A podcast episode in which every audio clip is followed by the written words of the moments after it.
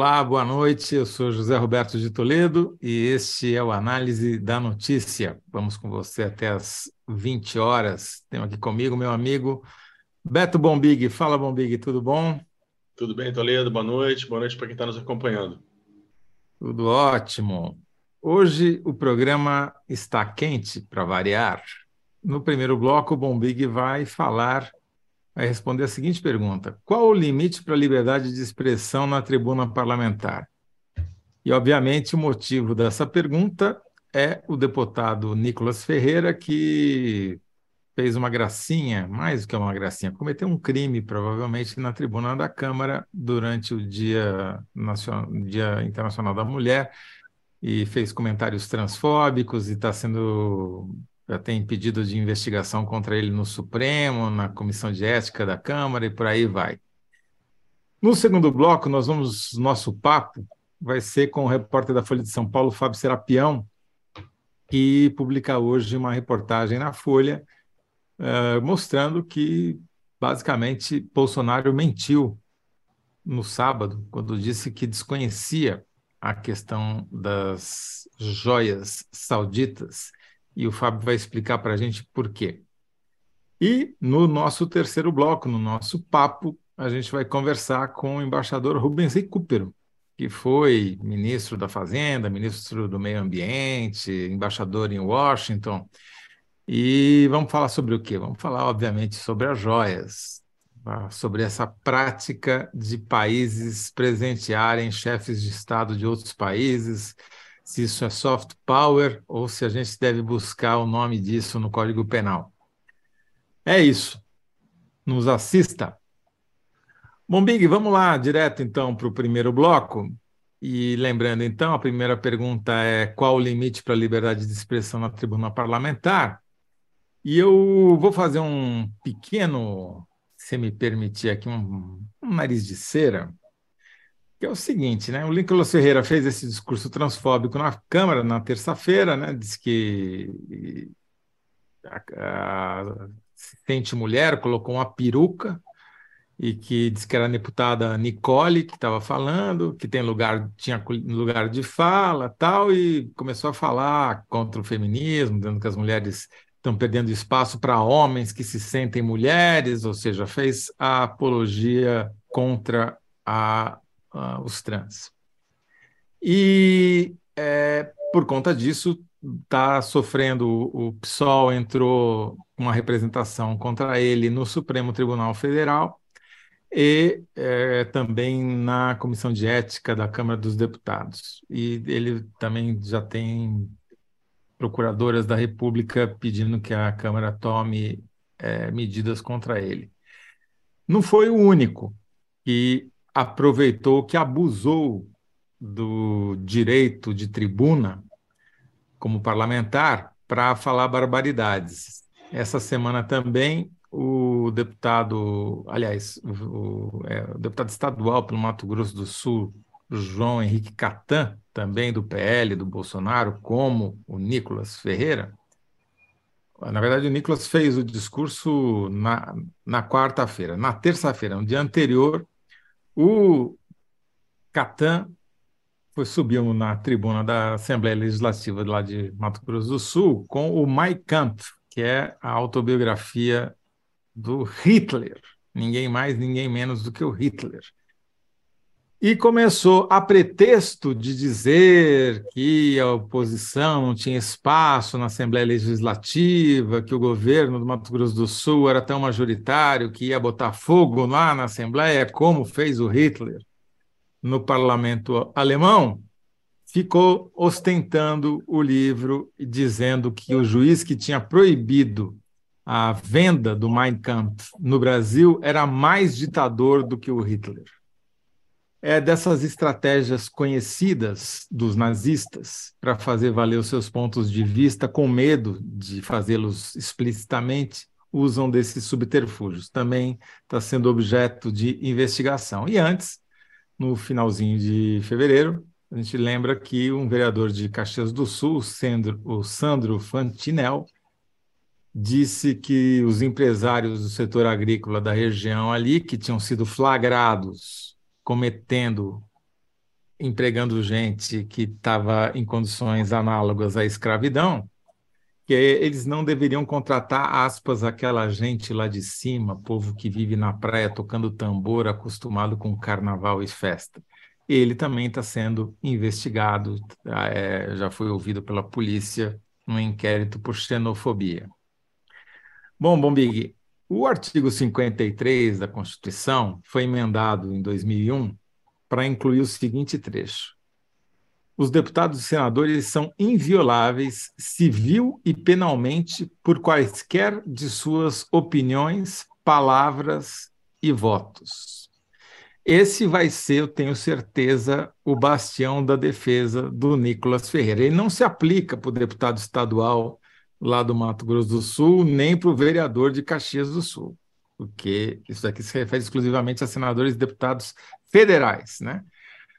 Mas é, o problema do Nicolas é que ele infringiu a Lei 7.716 de 1989, que em 2019 o Supremo Tribunal é uma lei que trata sobre preconceito de raça e cor.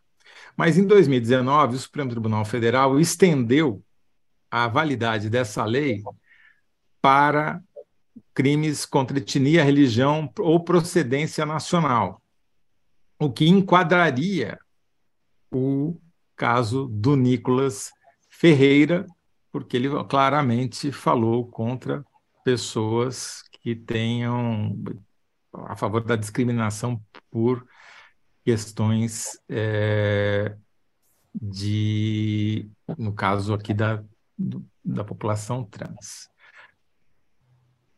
Mais do que isso, o artigo 92 do Código Penal prevê a perda de cargo, função pública ou mandato eletivo que e, pode ainda é, privar de liberdade por tempo superior a quatro anos. Uh, ou seja, se ele for condenado por causa dessa lei que o Supremo estendeu para crimes contra a população trans, é, ele pode também ser cassado, porque a pena, se a pena for condenada por mais de quatro anos, né, ele poderia automaticamente ser cassado também. E o pessoal, na sua representação ao Supremo, diz que, apesar do artigo 53, ele diz que é importante repontuar que a referida imunidade parlamentar, que é prevista aí no artigo 53 que eu li, não é absoluta que a Constituição não dá carta branca para nenhum parlamentar ferir a honra e a dignidade de quem, de quem quer que seja e praticar crimes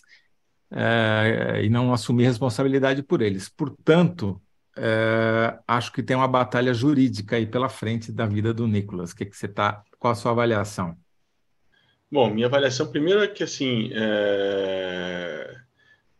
condenar, né, esse tipo de, de, de manifestação vindo de alguém que teve tantos votos quanto ele, né, foi o deputado federal mais votado do Brasil. É, então, primeiro mostra que está é, é, tá muito mal representado é, em algum de certa maneira essa direita, essa é, é, não estou deslegitimando os votos dele, né? Quem votou nele votou nele e tal, mas o que foi feito ontem é uma atrocidade, é um, é um desrespeito, é, quase um, uma, um uma performance o que ele fez, mas de muito mau gosto, né? Eu acho que isso, de alguma maneira, não estou querendo ser conservador, dizendo que o parlamento tem que ter apenas um cara de gravatinha lá, que vai lá, faz um discurso quadradinho e tudo mais. Mas ontem foi um show de preconceito, né? Um show de preconceito, isso não avança, ele é um deputado jovem, é, ele tem muitos seguidores, isso é muito ruim. A outra é o corporativismo. Eu acho que ele não, não será caçado, se deixar na mão da, da, dos pares, ele não será caçado, infelizmente, porque antes de evocar Supremo, é, PGR, né, que tem que entrar nesse assunto, e tem que entrar, já devia ter entrado, não entrou até agora, mas a PGR tem que entrar, seja via Supremo, ou ela mesma se manifestar. PGR, é, Procuradoria-Geral da República, República para os íntimos. Os pares, assim, o que me incomoda, assim, não há um, não há um, o Arthur Lira passou, um, passou lá quase uma bronca no rapaz ontem, né, mas fica por isso mesmo, sabe, os próprios pares dele, deles tinham que hoje estar indignados. Ele tinha, ele tinha que sofrer uma sanção vindo do, do, do próprio colegiado, né? da própria Câmara dos Deputados, né? é, comissão de ética, é, que ele fosse investigado. Do corporativismo não virá. Acho que pode vir, como você bem colocou, porque ele infringiu, ou tudo indica que ele, que ele é, cometeu um crime, vir por um outro caminho, e eu acho que seria muito saudável para a democracia brasileira se essa discussão fosse pelo menos aberta, com bases jurídicas sólidas, né? É, não apenas gostei, não gostei, tudo mais, com bases jurídicas sólidas e que isso fosse levado adiante, que ele respondesse pelo que ele fez e com isso a gente firmasse um novo, um novo compromisso, digamos assim, do que pode e do que não pode ser feito no parlamento. É, porque, ah, eu vou lá fazer isso, vou ter um monte de seguidores e tá todo mundo. Nem, nem, não, não vamos entrar nessa discussão de que, de fato, nas redes sociais dele deve ter sido bom, que vários seguidores gostaram, porque isso impulsiona ainda mais ele cometer essas atrocidades. E a gente sabe que Bolsonaro, por exemplo, passou vários mandatos fazendo algo semelhante, pior ou melhor, não vou mensurar aqui, e foi eleito presidente. Mas acho que esse copo já encheu. Agora ele está transbordando e está na hora da gente encontrar um limite para isso. É, é, não dá para se, se, esconder atrás dessa, desse direito é, de dizer o que quer subir numa tribuna, fazer chacota. o que ele fez ontem foi uma chacota, né? O que ele fez foi um desrespeito. É um absurdo. E isso vira um efeito cascata, né? Tudo bem que, cronologicamente, como você citou, primeiro foi lá o vereador, depois foi o deputado estadual e depois o federal. Nessa cronologia de um curto, curto espaço de tempo. Mas se a gente for olhar no longo prazo, começou na Câmara, né? Começou São Câmara todos Federal. bolsonaristas, né, Bombig? Quer dizer, quem deu o exemplo foi, foi o Jair Bolsonaro, quando deputado federal ainda, né? Deputado federal, e depois veio aquela leva que ele elegeu em 18, e aí, aí virou uma, uma, uma, uma balbúrdia, aquilo lá. Então, assim, não quero ser moralista no sentido de, de ah, não, o deputado não pode é, é ter, tá, tem que estar tá lá de gravatinha, bonitinho, fazendo. Não, mas isso que foi feito ontem não é, não é aceitável, é um desrespeito num dia muito importante, num dia em que, em que todo mundo estava voltado para uma questão importante, que é a questão das mulheres e tudo mais, o cara vai lá faz uma chacota dessa. Eu acho que isso não tem, não tem a ver só com liberdade de expressão, não. Acho que ele cometeu crimes, ele poderia ser. Ele deve, poder não, e ele deve ser investigado. Bom, Big, só lembrando, a pergunta que você tem que responder em 75 caracteres é qual o limite para a liberdade de expressão na tribuna parlamentar? Vai pensando, vai co contando os caracteres aí, que eu vou ler algumas das respostas que, os, que as pessoas que estão nos assistindo deram, que elas estão participando aqui avidamente. Danilo Sotério Rogério, que é o nosso colunista, né? participa de todos os programas sem exceção, diz ele, deveria ser a lei, mas acaba sendo o centrão. Sofia Souza, espero que ele seja processado. Rúbia Paula Oliveira, deveria, porém acho que o Congresso irá encontrar um jeito de impedir a cassação. Isso seria uma grande evolução dos políticos nacionais. Seria, mas é querer demais. É uma casa que nos envergonha. Lucélia Lima, hoje o limite é o infinito e além. O mentor do Nicolas abriu precedentes que as notas de repúdio não alcançam. Luiz Mário Jobim Fontoura. Primeiro deve ser caçado na Câmara, depois caçado pelo predador, com C cedilha. É, Margarida von Schwenk, também a nossa colunista aqui. O limite é o respeito a todos os segmentos da população brasileira e a Constituição Federal. Sebastião Cardoso, esse rapaz não tem respeito a ninguém nesta vida e muito menos educação. Simone Senabar, taróloga. Não importa a vertente política, cometeu crime deve ser punido, especialmente se for uma figura pública e mais especialmente ainda se for político. Suzana, lamentável um sujeito desses no Congresso, vergonhoso. Iso, ele já até tirou um sarro, resposta em 76 caracteres. Quando a liberdade de expressão fere a liberdade do outro, torna-se opressão. E para terminar, Marta Avian. Quem tem que tomar uma providência é o Lira. Ele não pode deixar a Câmara virar uma zona. Isso eu temo que já virou. É só colocar uma luzinha vermelha ali que já está oficializado, né? E aí, Bombig, chegou nos seus 75 caracteres, não? Então, o Lira não vai caçar, né? Imagino que só por ser um, o cara foi, o deputado foi deputado mais votado, não é o espírito do Lira. Tudo bem que mudou, mudou, mudou a direção, né? Não da Câmara, a Câmara está sob a mesma direção, mas o, o, Executivo está sob nova direção, o que de alguma maneira atrapalha o nosso Nicolas.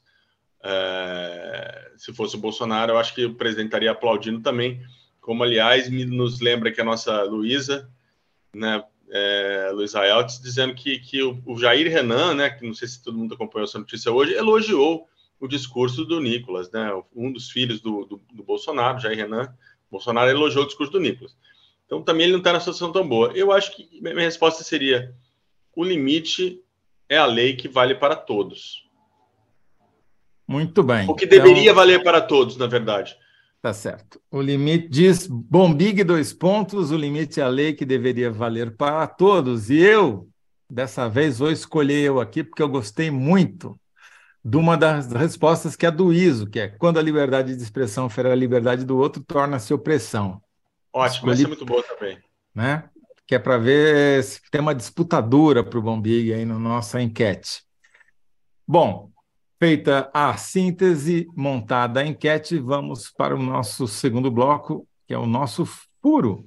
E sempre a gente traz um jornalista que deu um furo, ou seja, que publicou uma reportagem exclusiva, para contar para a gente um pouco mais sobre essa reportagem. E hoje o nosso convidado é o Fábio Serapião, repórter da Folha de São Paulo. Tudo bem, Fábio? Tá, tá, está nos ouvindo?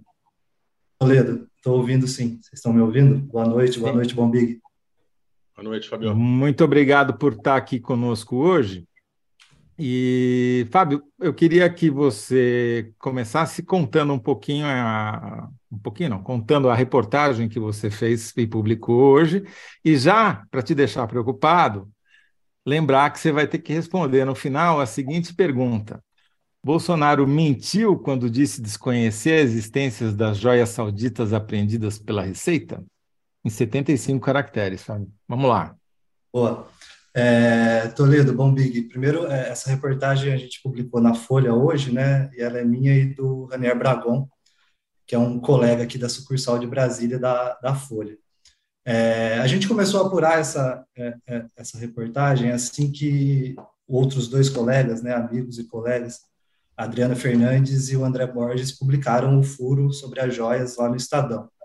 Daí a gente passou a procurar as pessoas envolvidas, né, é, nesse caso, que são várias pessoas, né, que tiver, atuaram diretamente nessa busca do governo por reaver as joias, é, para entender o que, o, que, o que aconteceu, né, principalmente naquele último, no último episódio ali em dezembro, que foi a última investida do governo para reaver aquelas joias apreendidas no aeroporto de Guarulhos. E daí a gente chegou numa versão, em duas versões. É, todas essas, essas, pessoas que a gente é, conversou, elas davam. É, era uma mesma versão, mas eram, são os mesmos fatos, mas com duas versões, né? E o fato é que o presidente Bolsonaro participou diretamente é, em dezembro dessa última investida para conseguir reaver as joias, né? É, e daí a De gente que ouviu, maneira?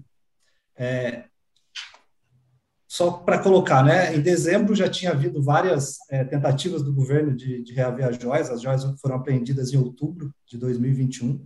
E durante esse período pós outubro de 21, o Ministério de Minas e Energia tentou algumas vezes reaver e sem sucesso. Com a derrota nas eleições e chegando o fim do governo, parece que deu mais uma vontade aí de, de reaver essa joia, sabendo que depois, fora do governo, seria muito mais difícil. E daí, no início de dezembro, que essas fontes é, é, nos contaram é que, em dezembro, elas não sabem dizer mais ou menos o dia ali, mas nos primeiros dias de, de dezembro, é, teve uma ligação de telefone, é, por telefone, entre o Jair Bolsonaro e o então chefe da Receita Federal, o Júlio César. E que nessa ligação eles teriam conversado sobre a, a apreensão das joias. E daí, algumas pessoas, qual é a divergência das duas versões? É uma só. Algumas pessoas falam que foi o Júlio César que ligou para o Bolsonaro, e outras pessoas que falam que foi o Bolsonaro que ligou para o Júlio César. Mas o fato é, houve a ligação é, e houve é, essa tentativa, essa nova tentativa de, de reaver as joias. E essa, essa, essa versão, ela coloca em xeque é, a tese que o Bolsonaro, a versão que o Bolsonaro deu nos Estados Unidos no final de semana, de que desconhecia joias, que não sabia desse tema e que nunca tinha é, tido qualquer informação sobre isso, né? É, é, é, isso que a gente ouviu mostra que realmente ele conversou com, com o Júlio César e depois daí é de conhecimento público o que aconteceu. Depois dessa conversa, o que aconteceu? Depois dessa conversa, o Mauro Cid, o coronel Mauro Cid, que é o chefe, era o chefe da ajudança de ordens do presidente e braço direito é, do Jair Bolsonaro, é, envolvido em todas as quase todas as investigações que o Bolsonaro é alvo, ele também é alvo, porque ele atuava muito próximo do presidente. Então, depois dessa ligação, o que acontece? O Mauro Cid faz aquele ofício, pede para a Receita é, enviar, é, liberar as joias. O Júlio César, que foi o interlocutor do Bolsonaro nessa ligação, por e-mail, manda dar celeridade e resolver isso. E daí, Mauro, Mauro Cid, ainda no dia seguinte, no dia, é, ele mandou ofício no dia 28 de dezembro, no dia 29, ele manda outro militar que, é da, que era da presidência da República pegar um avião da FAB e ir até Guarulhos e tentar dar uma carteirada lá para conseguir é, essas joias com aquele ofício, né? É, as imagens, é, o Jornal Nacional, a Globo ontem é, mostrou essas imagens, né, desse, desse, desse militar que foi enviado pelo CID, ele tentando novamente reaver, falando que era uma questão da presidência, de troca de governo, e mesmo assim os, os servidores da Receita foram bem firmes ali, né? As imagens mostram, mostram que eles foram bem firmes e não liberaram. Então, é, a reportagem mostra isso. Um, é, Bolsonaro sabia das, da existência das joias, e dois, ele participou diretamente é, dessa última investida para tentar reaver as joias.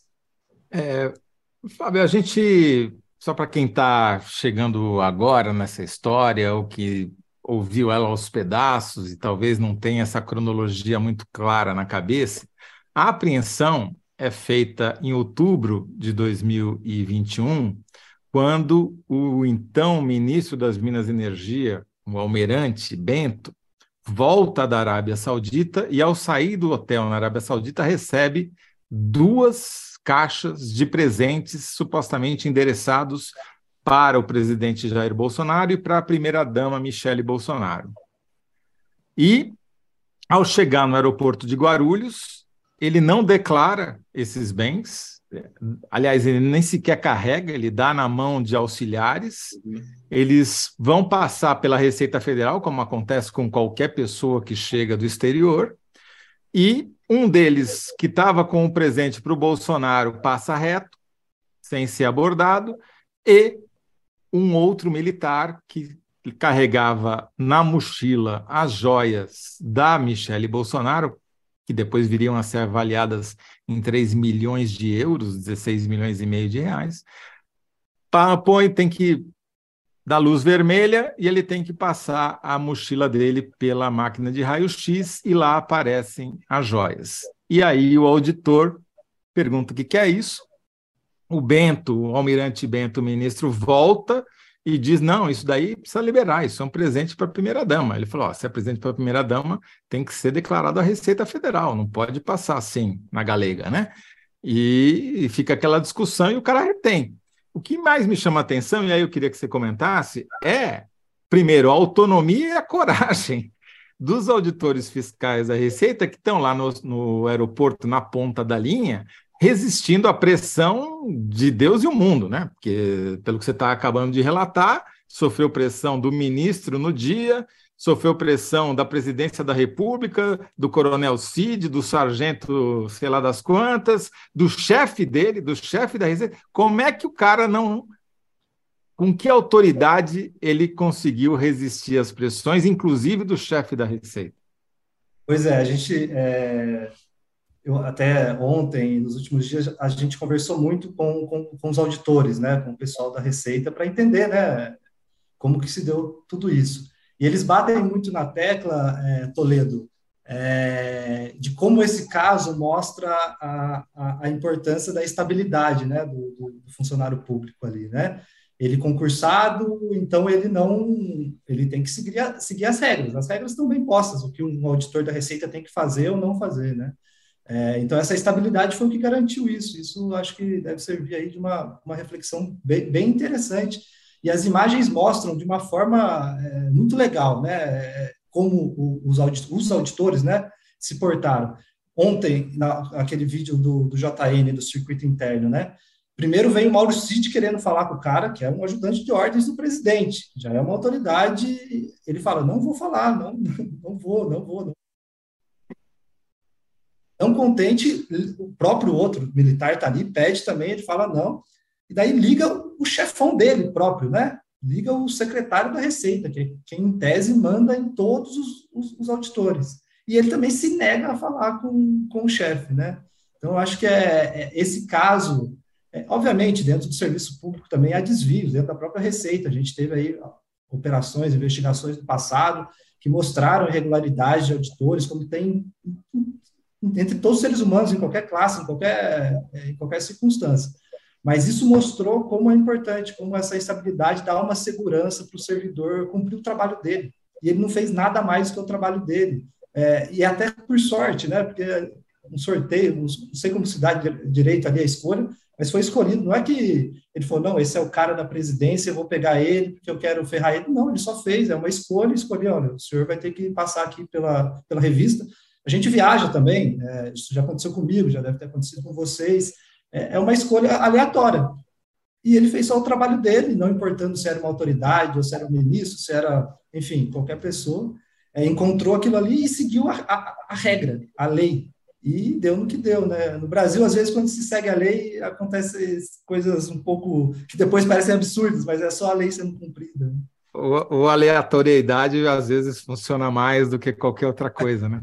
Agora, o Bento, o almirante, o ministro das Minas e Energia, deu sopa para o azar, porque ele fez um levantamento do, da Adriana Fernandes, que você citou aí no Estadão, ele viajou mais de 20 vezes em três anos e cinco meses no cargo para o exterior, 20 vezes oficiais, e talvez uhum. outras não registradas na agenda oficial. Quer dizer, a chance dele receber uma luz vermelha não era pequena. Bom, Big, o que, que você quer perguntar aí para o Serapião? Eu, queria perguntar para o Fábio como é que ele entende a participação, ou se há uma participação da, da Michelle nesse caso.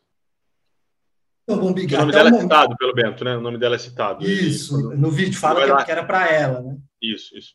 É, então, é, até pela, até onde a gente sabe, né? Pode ser que amanhã venha uma outra matéria, uma outra apuração, uma investigação da Polícia Federal que está em andamento, estão ouvindo pessoas, e mostre que ela tem, teve uma participação efetiva também. Mas até o momento não tem uma participação direta dela para reaver as joias. O que se sabe, e o próprio ministro Bento que disse, né, é que as joias eram para ela. Isso na versão do ministro também, né? Ele pode chegar na Polícia Federal um depoimento, como ele vai ser ouvido, a gente deu ontem também, ele foi intimado. É, pode ser que ele chegue lá e fale, não, eu menti lá e essa joia era para mim, ou era para outra pessoa. Mas os fatos apontam que realmente era da Michelle, porque senão a presidência não, tinha, não teria se movimentado para reaver as joias, né? Se fosse de outra pessoa, é, então ali se a presidência se movimentou, é que era de alguém da presidência. Pode ser, não sei se o Mauro Cid, se o Bolsonaro usam colares como aquele. É, mas é, era de alguém da presidência, porque foi a presidência que tentou reavê-los. Né? Agora, hoje, Fábio, apareceu um novo documento aí que o Estadão publica há poucas horas, é, mostrando que o ministro mandou uma carta para o seu par, né, para o seu equivalente na Arábia Saudita, que era quem tinha entregue para ele os presentes para trazer para o Brasil, dizer, mentindo.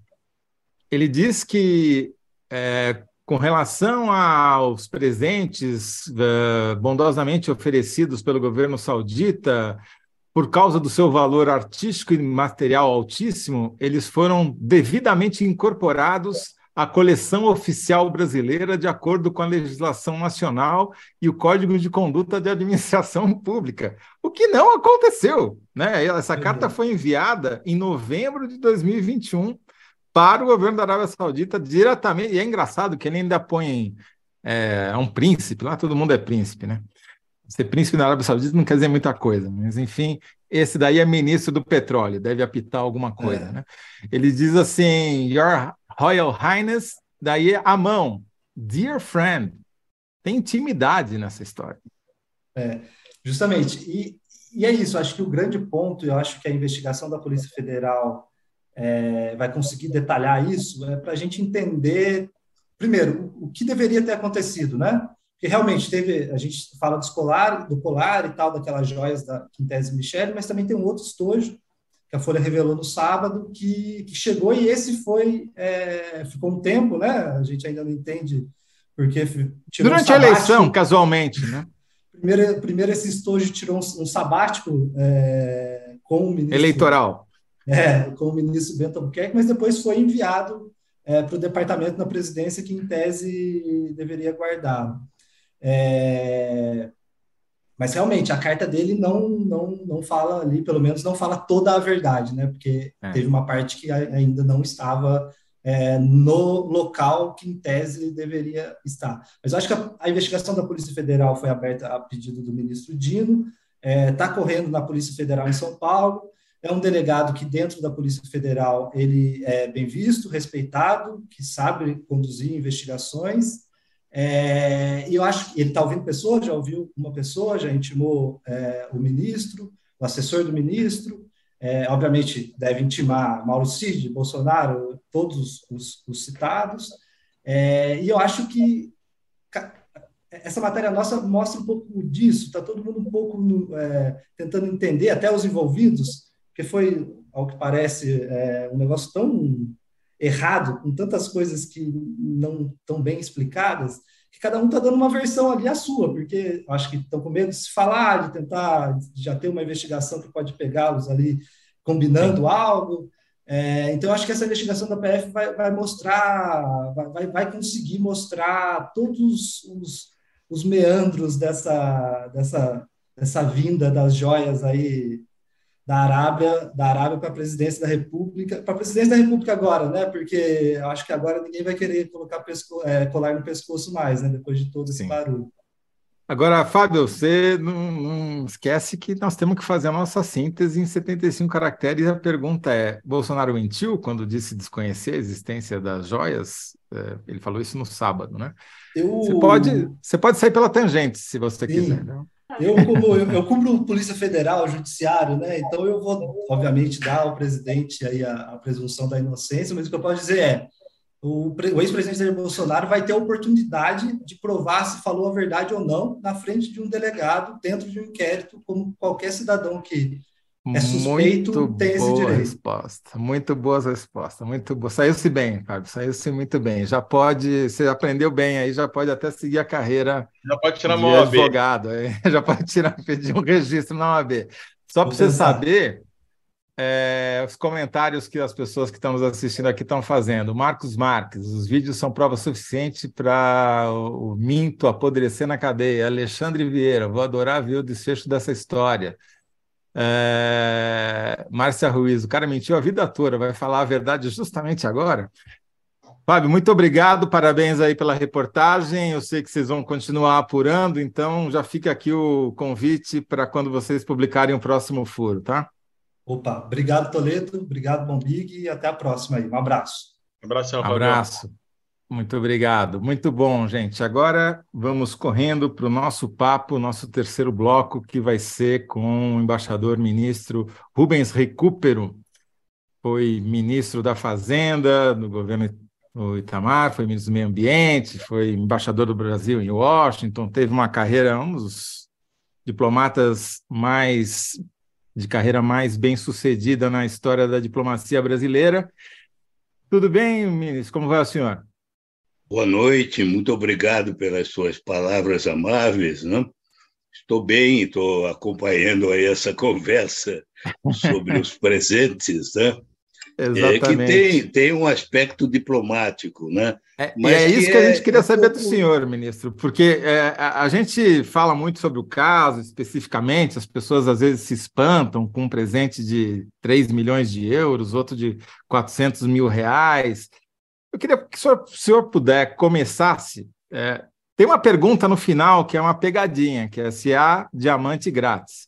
Mas antes disso, eu queria que o senhor contasse para a gente como é que funciona esse jogo de dar presentes entre chefes de Estado, se isso é praxe, não é, qual que é o limite, qual que é a norma, como é que funciona isso? Embora não exista uma regra é, codificada né, sobre presentes diplomáticos, é, um presente dessa natureza é, não é jamais dado por um país sério nem recebido por um país sério. Né? Eu não conheço nenhum caso na história recente de um presente de diamantes, a não ser há 30, 40 anos atrás, quando um ditador centro-africano chamava Bucassá que depois se passou a auto-intitular de imperador, né? acabou mal, né? como uhum. todos eles, né? O país até hoje está em guerra civil, né?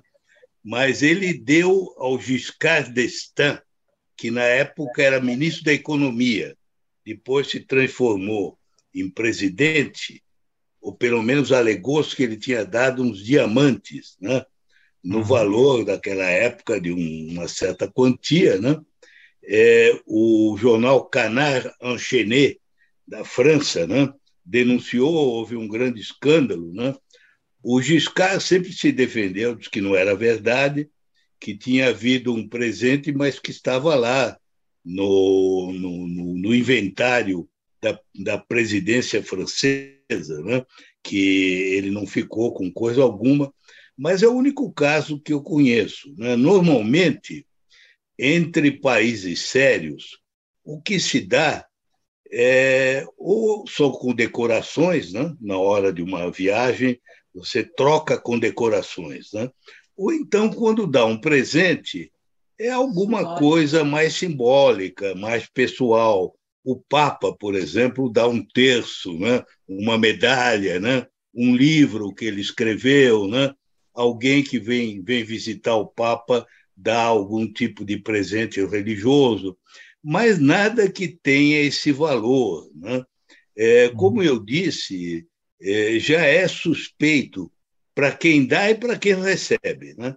A minha impressão é que um presente como esse, de diamantes, é, dessa dimensão, é, nunca jamais será dado por nenhum país que se leve a sério. Né? Quem dá é porque tem alguma outra intenção. Né? e quem recebe também. E, normalmente, você vê o que já é estranho nessa operação é que, quando há uma visita como essa, né, você vai à Arábia Saudita, pode haver no final, desde que haja combinação prévia, né, uma troca de amabilidades, mas se dá na hora. Né? Eu nunca vi o caso de darem um presente que é enviado por intermédio de um ministro, ministro de Minas, né? que não tem nada uhum. a ver com relações internacionais, né? um ministro de Minas, antes até da visita se efetuar. Né? Eu acho muito estranho, muito curioso isso. O normal seria, se houvesse durante a visita, pode-se dar um presente qualquer, nunca desse valor, né? Que seria já estranhável, se alguém dissesse que ia dar esse presente, um país normal logo diria: não, isso não, não é viável, né? nós não podemos receber uma coisa dessa. A lei, a lei nem permite. Né? Se quiser, dá uma doação para uma obra qualquer, contribua ao Fundo Amazônia, né? qualquer coisa assim. Né? Não é uma questão de enriquecimento. Né?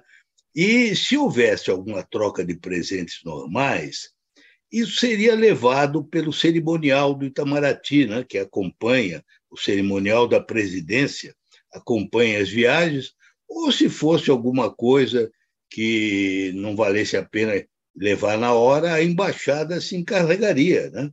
A embaixada do Brasil lá podia levar, ou o embaixador do país aqui no Brasil poderia receber pela mala diplomática. Né? Você sabe que aí não passaria pela alfândega. A mala diplomática não passa pela alfândega. Se fosse alguma coisa inobjetável, né? se não houvesse problema nenhum, por que, que não mandaram pela mala diplomática e ele então iria e entregava? Não é? Então é, é muito estranho. Né? Tem um sabor de propina, né? tem sabor de propina. Agora, para quê? Eu também não tenho a menor ideia. Né? É, o, o, curioso, embaixador, é que, aliás, deixa eu lhe fazer uma pergunta que sempre me ocorre, uma pergunta meio boba, mas o senhor é embaixador e no, na hierarquia do Itamaraty, embaixador está acima de ministro. Mas o senhor foi ministro civil. Nesse foi. caso, a gente chama o senhor de ministro ou de embaixador? Qual é o cerimonial? Olha, é, eu, em geral, peço para me chamarem de professor, porque. Professor, tá bom. A, a, minha vocação foi mais essa, e há muitos anos eu, eu me aposentei da embaixada de, do Itamaraty em 95, há muitos anos. Né? E ministro eu fui em 94, então é muito tempo atrás. Né? É uma outra vida. Né? Tá Porque, certo. Como dizia aquele famoso ministro que foi da educação, né? eu estou ministro, mas eu sou educador, né? uma coisa assim que ele tá dizia. Certo. Né? Então, professor Recupero, já que você está dando uma aula aqui para a gente, acho é. que o, a, a, categorização como professor, além de até mais nobre para algumas pessoas, né?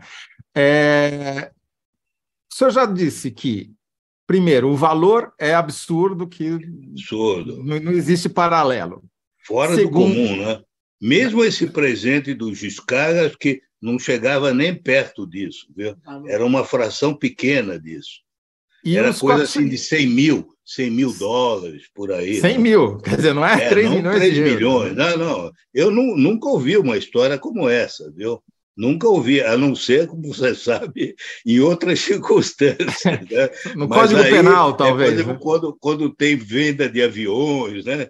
venda de submarinos, você sabe que às vezes é, as pessoas que atuam recebem, como se dizia antigamente, recebem um mimo.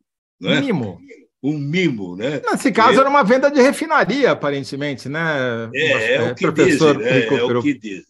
É Porque no mesmo dia que o, o ministro das Minas e Energia estava na Arábia Saudita e recebeu do seu ou do outro ministro também das Minas e Energia essas duas caixas de presente, o Bolsonaro estava almoçando na embaixada da Arábia Saudita em Brasília com é, diplomatas é, do Golfo Pérsico, entre eles é, diplomatas do país cujo fundo viria a comprar a, a refinaria de Randolfo Alves ali na, na Bahia, né, da Petrobras.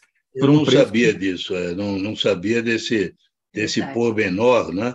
É, você sabe, o, a, a, verdade é aquilo que se diz, né? A gente não pode afirmar, mas aquilo que parece é, um determinado animal, tem cheiro no animal, né? rosna como aquele animal, normalmente é aquele animal. Né? Então, é, essa história está mal contada, né? porque presente diplomático seguramente não é. Eu, como lhe disse, não conheço nenhum caso. Olha, eu trabalhei, você sabe, fui assessor do Tancredo Neves. Né? Uhum o acompanhei na viagem ao exterior, né? aquela viagem que ele fez, depois ele morreu, não tomou Como posse. presidente eleito, ainda antes de tomar presidente posse. Presidente né? eleito. Fiquei, fiquei com o presidente Sarney, anos e anos. Eu fui assessor especial do presidente Sarney. Nunca vi nada de parecido. Entende? Naquela época, é, é, tanto o Tancredi, sobretudo o Sarney, né, como presidente, recebeu muitas visitas. Né? As pessoas, às vezes, traziam assim um, um presente que era um objeto de artesanato, alguma, um quadro, né? alguma coisa assim. Mas um, um, um objeto desse valor, né? eu nunca vi nada, nem nunca ouvi falar disso, viu? É um, é um hum. caso, porque você sabe, quem dá coisas desse tipo, relógio de ouro, né? é, canetas de alto preço, em geral está é, tá com uma certa intenção um pouco complicada, né? que é para ganhar favores. Né? Você não faz isso com uma pessoa muito séria, porque, inclusive, você corre o risco da pessoa se, se ofender, né? não, não, não aceitar. E denunciar, né? né? Não é bem o caso aqui, né? Porque as pessoas, o senso de honra, de honra não, não é tão, tão forte, né? Professor, mas sim. Não, eu queria lhe perguntar. A gente tem a notícia de um outro estojo que o Bolsonaro diz que esse ele recebeu, né? O senhor está acompanhando. O Flávio, o filho dele, disse que isso é um intervencionalismo, uma frase dessa. É. Eu queria que o senhor explicasse para quem está nos acompanhando, do ponto de vista né, diplomático, do ponto de vista da, da ética pública. É... Vão presidente, vai um embaixador, vai qualquer representante de um país, ele recebe um presente. É, pode ser desde uma abotoadura, uma caneta tinteiro ou um estojo de joias, né? O que, que, o que, que a ética, o que, que recomenda a, a, a, o Itamaraty, o que, que recomenda. Ele pode, de fato, falar: isso aqui é meu, eu não, vou, eu não vou deixar na presidência, eu achei isso aqui legal, eu vou levar para o meu acervo pessoal. Como funciona? Eu queria que você explicasse para ele não ter essa confusão mais. É inadmissível, né? na verdade, a não ser que seja um objeto personalíssimo, mas mesmo que seja personalíssimo, se ultrapassa um valor razoável, é, não pode ser aceito pela pessoa sob pena de se considerar suborno. Todos os países têm regras sobre isso, sabe? Os Estados Unidos tem isso muito codificado, muito claramente. É o, o limite deles é muito baixo, né? Qualquer Sim. coisa que o presidente recebe, se não me engano, que seja avaliado mais de 150 dólares, é, tem que ir para o governo. Né?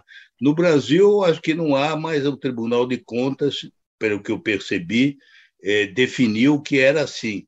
E tanto isso é verdade, eu vou lhe dar um exemplo que eu soube, eu não, vocês acompanham isso melhor do que eu, mas uh, a minha mulher que leu mais essa história me contou que tinha lido que durante a viagem propriamente do presidente, não a do ministro, a uhum. que ele fez mais tarde, não, foi logo a primeira. Ou, ou, foi a primeira, eu não sei, em uma dessas viagens. É, ele fez uma viagem em 2019, ainda com poucos meses como presidente para a Arábia Saudita. Foi um dos poucos países que ele visitou. Então, eh, me, eh, o que me diziam é que eh, teria havido presente a vários membros da comitiva, ou a todos os membros, de um relógio muito caro, e que um dos membros, o único membro da comitiva que devolveu, era o embaixador do Brasil na República, não, no, a, o, no Emirados Árabes Unidos, Roberto Abdala, Abdala, que é meu colega, que eu até nem conheço. Ele teria devolvido dizendo que, que ele considerava que era um, um, um, um valor grande demais, que, que o presente não era adequado. Segundo consta, os outros não devolveram, nem o ministro do exterior da época, né, que teria participado da viagem. Mas é, é. isso eu ouvi dizer. Eu não, dizer, não, não sei se é verdade. É, é, esse depoimento que você está dando para a gente é muito importante, um dos mais muito valioso, é, muito valioso e assim é, ilustra muito a diferença. Joias, né? que falando em joias, é exatamente, sem trocadilho esse valioso. O, mas por quê? O senhor já explicou que o valor é absurdo, já explicou que, a, que não é assim que funciona, que quando entre chefes de Estado há uma combinação prévia antes de se trocar para evitar justamente esse tipo de constrangimento. É o constrangimento. Que, um, que, um, que, um, que o canal jamais seria o ministro das Minas e Energia, que isso seria enviado de outra maneira, mesmo sendo o valor absurdo, ou que não fosse absurdo, teria sido mandado ou via mala diplomática, direta para a embaixada, ou diretamente depois, quando o Bolsonaro fosse para lá. Ou seja, tudo, absolutamente tudo errado. Agora, é, isso que o senhor colocou nessa cronologia me parece importante, de na primeira visita eles já terem dado esse relógio para a comitiva, é uma espécie de teste, né? Porque se o cara aceita o relógio, na próxima viagem, ele pode levar um colar de diamante. O preço já se sabe, né? Mas é, é, é verdade. É... Agora, você sabe como são essas coisas. Né? Países que usam esse recurso, é claro que têm uma intenção um pouco, para ser eufemista, né? de adquirir boa vontade, né? de comprar boa vontade, entre aspas. Né? E eles não fazem isso com qualquer país, né? fazem com, com gente que eles sabem que, que aceitam, né? porque esse tipo de presente entende? é constrangedor, tanto assim que, em geral, ele é escondido por quem dá e por quem recebe. O que é que você esconde quando dá e recebe? É a propina. Né? É, se é, se é um, um presente que você pode exibir à luz do dia, ninguém esconde. Né? Ninguém esconde. Se tiver que esconder, é porque tem alguma coisa aí estranha, né? ainda que não esteja especificado para que, que é. Né? Mas é um pouco como eu lhe disse, né? como, você sabe, é um pouco aquela história que dizem da, da Cosa Nostra siciliana, né? você vê isso nos filmes, né? que a Cosa Nostra, quando te faz um favor, é, ela não exige na hora uma, uma retribuição. Pode ser que demore anos, né? mas é aquela história: né? hoje te ofereço um café, amanhã eu vou à tua cidade e você me oferece um café. Né? Então, é, é, é essa coisa, entende? E, sobretudo, quando tem um valor desse vulto. Né? Eu acho que essa história tem mais a ver com a psicologia da, da rachadinha né, do que do presente diplomático. Né? Tem um pouco a ver com isso. Né? Quer dizer, é o tipo da coisa que se faz é, dentro desse ambiente de facilidades e de, enfim. Mesmo que o senhor nunca tenha ouvido falar, fala, Bombig, diga. Não, eu, eu queria só uma, uma pergunta rápida aqui para o professor. Professor, o acha que isso de alguma maneira rebaixa o Brasil aos olhos do mundo, a diplomacia brasileira?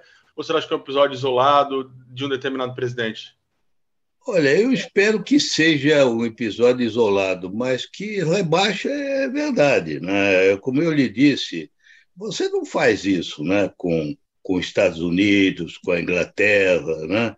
você não faz isso com a Alemanha. Né? Você faz porque você diz, né, é um latino, né? Você sabe como é que é, é o preconceito, né? Esses são latinos, é, são, são pessoas ávidas, né? Que, quer dizer, revela de quem dá também uma visão pouco lisonjeira, né? A, a quem você está dando dinheiro, o, o presente, né? Bom, professor Recupero, a gente, pela sua resposta, já posso inferir que a, a, a resposta para a pergunta existe diamante grátis é não, né? Um não rotundo. Que eu saiba, que, que, eu, que eu saiba é, é, os diamantes, como você sabe, sempre têm um objetivo, né?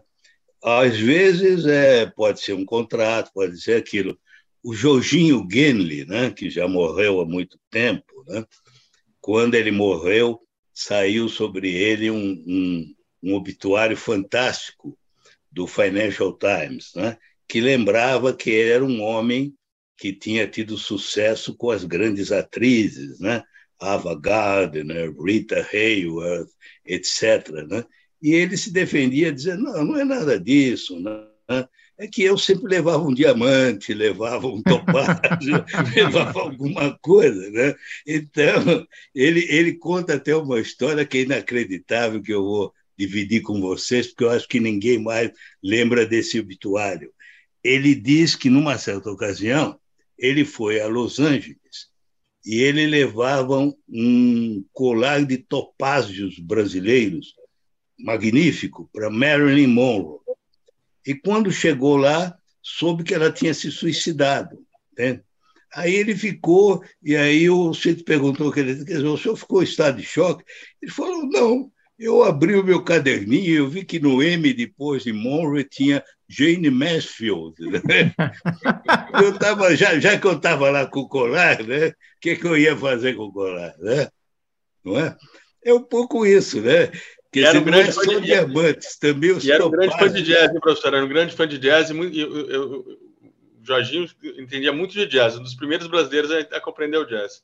Não, ele era, é, era um homem curioso, né? Você sabe que ele dizia que o único erro da vida dele é que ele tinha vivido dez anos depois do dinheiro acabar, né?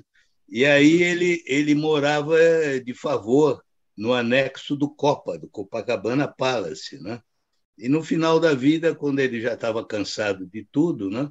E o médico tinha dito a ele que ele não podia de forma nenhuma sair da dieta, ele pediu para comer naquele restaurante do Copa o que ele gostava, que era um estrogonofe de, de frango e é, de sobremesa um sundae de chocolate. Três horas depois ele morreu. É, esse é um bom plano, né? É... é uma história, como você vê, é uma história curiosa, né? Curiosa. Muito boa. Agora, só recupero... não é inventada, não. Eu não, nada, nada sobre o Jorginho Guine é inventado. Tem, tinha, quando o senhor eh, estava na, na carreira diplomática, tinha algum país que, quando, ou se não quiser citar uma região do globo, quando ia se planejar uma visita de Estado ou uma visita de, de algum representante do governo brasileiro, vocês já se preocupavam mais no Itamaraty com o que eventualmente poderia acontecer do tipo de ofertas de presentes exóticos? Não, naquela época, viu, eu, lhe sou sincero, eu nunca vi um caso como esse. Né? É verdade que eram outras, ou, outros costumes, né? talvez, né? É, foi muito antes do pré-sal, né? muito antes, quando as coisas começaram a virar bilhões. Né? Naquela época, eu acho que nós, nós não tínhamos também muito né? que, que os outros cobiçassem, né? que eu saiba. Né? Então, eu, eu não me lembro, viu? Sinceramente, é, acho uma história insólita, viu? Insólita, é. difícil de explicar, e acho que agora o Tribunal de Contas, que às vezes é, é tão estrito né, em certas coisas, deveria examinar o assunto né, para ver o que é que houve, porque, como você estava dizendo, houve outros presentes, que esse, por acaso, a gente sabe, porque, por coincidência, apareceu lá no, no, na, na alfândega, né? Agora, hum. sabe lá quantas sacolas passaram sem que ninguém soubesse, né? Sem dúvida. Aí, aí... Agora, pelo que o senhor disse, professor Recuperou, até o presente que o Bolsonaro admitiu que recebeu e que está com ele lá nos Estados Unidos, que são é o relógio, o terço e a caneta, que estima-se que vale uns 400 mil reais, até esse é um valor esdrúxulo. É, é, é acima do que é admissível, né? Creio eu, não sei se o Tribunal de Contas uh, fixou uma, um valor, mas eu acho que diria isso. Tanto assim como ele disse que esse meu colega mais jovem, que eu não conheço, devolveu, né? Sim. Se não fosse, ele não teria devolvido, né? Por que, que ele fez isso? Não é verdade? É porque ele percebeu, da mesma forma que aquele conferente da alfândega, que o assunto não, não tinha um bom odor, né? e que era melhor ele abrir mão do presente. Muito bom. Professor Recupero, olha, é, eu queria agradecer muitíssimo a sua entrevista, foi para mim histórica. Muito obrigado, obrigado. pela sua participação aqui. As pessoas estão comentando aqui, a Lucélia Lima, por exemplo, pessoas como o professor Rubens são uma riqueza, sem trocadilho, viu, professor? São velhas, tudo, né? Diga a ela que são velhas. Com 86 anos, como eu tenho, a gente forçosamente lembra de histórias que os outros não chegaram a conhecer, né? Se eu chegar a 86 e lembrar metade das histórias que o senhor contou aqui, eu estarei satisfeitíssimo com a minha vida, viu? Muito obrigado. Muito, muito obrigado. obrigado Para mim foi um prazer grande, viu? Prazer muito foi obrigado. nosso. E eu vou assumir que a sua resposta para a nossa pergunta se há diamantes grátis é: olha, o que tem cheiro de propina, cor de propina e rosa, como propina em geral é propina, né? É, propina. muito obrigado, hein? Muito obrigado. Até logo. Até mais. Muito obrigado. Até mais. Muito bem, Bombi. Tenho uh, uma boa notícia para você. Você ganhou por 52 a 48, mas o que importa é a vitória. 52 a 48 é a vitória ah, do Lula sobre o Bolsonaro. Tá exatamente, tá? exatamente. A votação aqui é tão eletrônica quanto. Então, parabéns, você virou essa disputa que você começou. Essa foi doída, viu? Acho que o professor Recupero me ajudou aí. De alguma maneira. Que entrevista, hein? Que entrevista, hein? entrevista essa, essa entrevista. É, olha, é, raramente a gente vê um diplomata sem papas na língua, né? Que dá Exatamente. nome aos bois. Exato. Acho que eu e você estamos até mais cautelosos do que ele. Muito, muito mais cautelosos. Imagina, ele falou tudo. Aqui, ó, Sérgio Roberto Fraga, magnífica entrevista do professor. Parabéns. Maria Ruiz, que super entrevista, parabéns. Rejane Guerreiro, sábio. Nemo, grande professor. Tá aí, ó. Não tem, não somos nós que estamos dizendo, é, é quem nos assiste aqui. Muito bom. Então, temos as sínteses aí do, dos três blocos para a gente poder encerrar o programa. Está aqui, Larissa Maurício não nos deixa atrasar. Bloco 1. Um, lei é o limite para a liberdade de expressão na tribuna parlamentar, diz Bombig. Bolsonaro terá a oportunidade de provar se falou a verdade ou não sobre as joias. É a resposta do Fábio Serapião, nosso segundo bloco. E resposta do terceiro bloco do professor Recupero, também embaixador, ministro. Não existem diamantes grátis, o que tem cheiro e cor de propina é propina. Muito bom.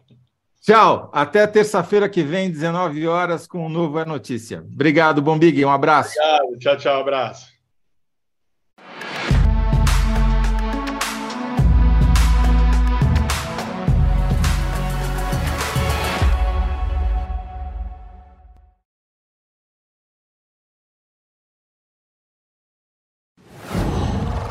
qual